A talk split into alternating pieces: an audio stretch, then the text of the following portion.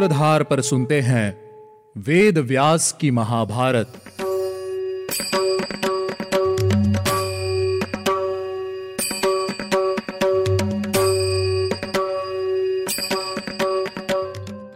स्वागत है आप सभी का वेद व्यास की महाभारत के 22वें एपिसोड में।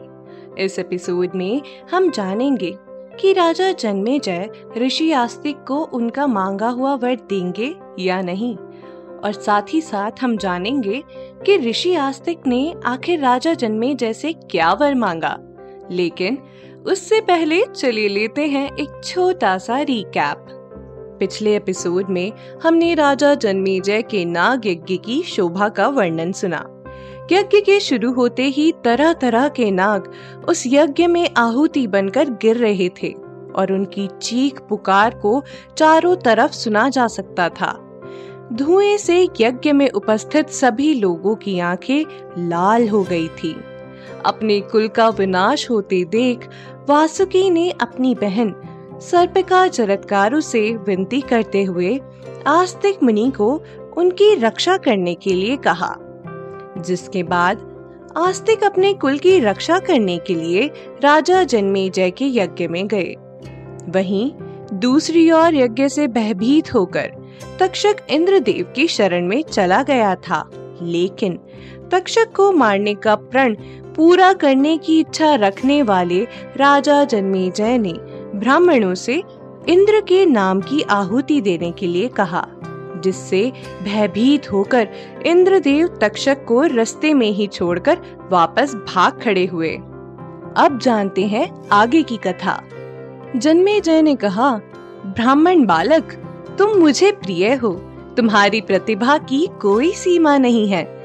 मैं तुमसे बहुत प्रसन्न हुआ और मैं तुम्हें वर देना चाहता हूँ। जो देने योग्य नहीं भी होगा, मैं तुम्हें वह वर भी दूँगा। मांगो, तुम क्या चाहते हो? मांगो बालक। दूसरी ओर, इंद्रदेव द्वारा त्यागे जाने के बाद तक्षक स्वर्ग लोक से नीचे गिर रहा था। वह आकाश में चक्कर काटता हुआ अपनी शुद्ध बुद्ध खोकर यज्ञ वेदी के पास खिंचा चला आ रहा था।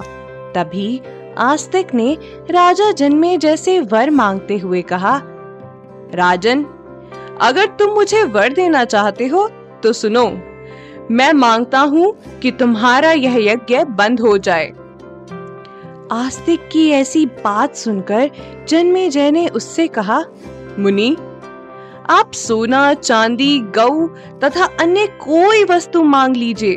लेकिन ऋषि आस्तिक अपनी बात पर अड़िग रहे। आस्तिक ने तक्षक को बीच हवा में ही रोक दिया। अब राजा जन्मेजय बड़ी दुविधा में फंस गए थे। यज्ञ में उपस्थित सभी ब्राह्मण राजा जन्मे जैसे बोले, ब्राह्मण को मांगा हुआ वर मिलना ही चाहिए है। राजा जन्मेजय ने सोच विचार कर कहा अच्छा ठीक है। आस्तिक ने जैसा कहा है, वैसा ही होगा। आस्तिक का मांगा हुआ वर पूरा होते ही चारों ओर प्रसन्नता वाली हर्ष ध्वनि गूंज उठी। ब्राह्मणों को वर देकर राजा जन्मे जय को भी प्रसन्नता हुई। यज्ञ में उपस्थित हर ब्राह्मण को राजा जन्मेजय ने सैकड़ों की संख्या में दान दिया।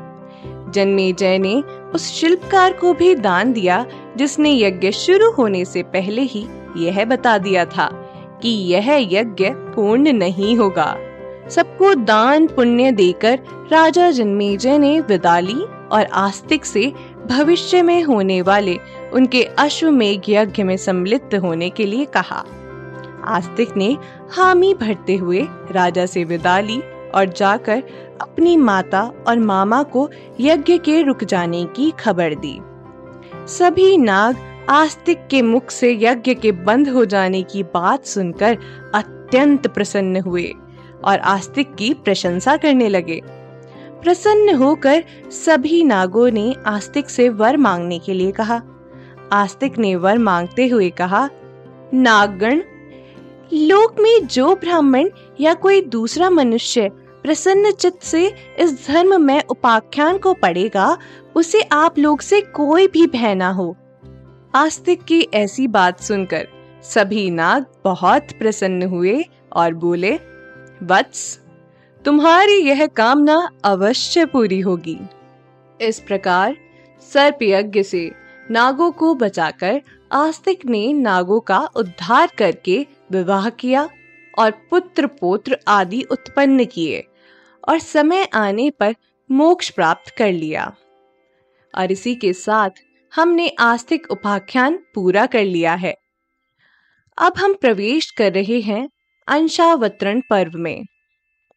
इस पर्व में नाग यज्ञ में उपस्थित भगवान वेद व्यास की आज्ञा से उनके शिष्य वैश्व पायन जी राजा जन्मेजय को महाभारत संक्षिप्त में सुना रहे होते हैं। और साथ ही साथ महाभारत का महत्व भी समझा रहे होते हैं। लेकिन हम महाभारत को उसके संक्षिप्त रूप में नहीं, बल्कि विस्तार से सुनेंगे। अब मैं आपको सुनाऊँगी भगवान वेद व्यास के जन्म की कथा। एक समय की बात है। उपरिचर वसु नाम से प्रसिद्ध एक राजा हुआ करते थे। वे हमेशा नियम अनुसार हिंसक पशुओं का शिकार करने के लिए वन में जाया करते थे। एक बार राजा वसु अपने अस्त्रों शस्त्रों का त्याग करके एक आश्रम में रहने लगे और कठोर तपस्या का पालन करने लगे। उन्होंने बड़ा भारी तप किया, जिससे वे तपोनिधि माने जाने लगे। उस समय इंद्र आदि देवता यह सोचकर कि यह राजा इंद्र पद प्राप्त करना चाहता है, अर्थात इंद्र की जगह लेना चाहता है, उसके पास गए। देवताओं ने राजा को दर्शन देकर उन्हें शांति पूर्वक समझाया और तपस्या करने से रोक दिया।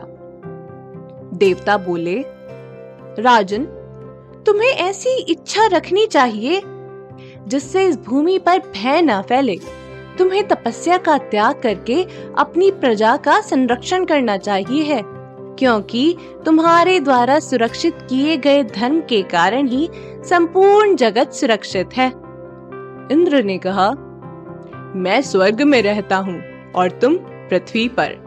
आज से तुम मेरे प्रिय सखा हो गए हो। राजन, आज से तुम इस पृथ्वी पर जो सबसे सुंदर देश हो, उसी में निवास करो। आज से तीनों लोकों में जो कोई घटना होगी, वह सब तुम्हें यहाँ चेदी देश में रहते हुए भी पता चलती रहेगी। साथ ही साथ, इंद्र ने वसु को देवताओं के हिस्से में आने योग्य स्वटीक मणि का बना हुआ एक दिव्य आकाशचारी विशाल विमान भेंट किया। वह आकाश में वसु की सेवा के लिए सदा उपस्थित रहता था। इंद्र ने राजा वसु को वैजंती माला भी दी जिसमें पिरोए हुए कमल कभी मुरझाते नहीं थे। इंद्र ने कहा, इसे धारण कर लेने पर यह माला संग्राम में तुम्हें अस्त्र शस्त्रों के प्रहार से बचाती रहेगी। इंद्र के द्वारा सम्मानित राजा वसु ने चेदी देश में ही रहकर पृथ्वी का धर्म पूर्वक पालन पोषण किया। सम्राट वसु ने विभिन्न राज्यों पर अपने पुत्रों को राज्य करने के लिए भेज दिया। उनमें महारथी भद्रथ ने मगध देश के राज्य को संभाला। राजा वसु की राजधानी के पास शुक्तिमती नाम की नदी बहती थी। एक समय की बात है। कोलाहल नाम के पर्वत ने कामवश उस नदी को रोक दिया, लेकिन उस पर्वत ने ऐसा क्यों किया? ये जानने के लिए आपको सुनना होगा हमारा अगला एपिसोड अगर आप ऐसी ही अनोखी कथाओं को सुंदर चित्रण के साथ अपने मोबाइल फ़ोन पर देखना और सुनना चाहते हैं तो हमारी सूत्रधार ऐप को आज ही डाउनलोड कीजिए और घर बैठे इन सभी कथाओं का आनंद लीजिए। चलिए, मिलते हैं आपसे अगले एपिसोड में। तब तक के लिए आप हमारी सूत्रधार ऐप का आनंद लीजिए और हमारे वेदों से जुड़ी कहानियों को देखते और सुनते रहिए। मैं आपकी सूत्रधार मान्या मिलूँगी आपसे हर सोमवार और शुक्रवार। भूलिएगा मत, अगर आपको हमारा ये एपिसोड पसंद आया है तो इसे लाइक कीजिए शेयर कीजिए और डाउनलोड कीजिए।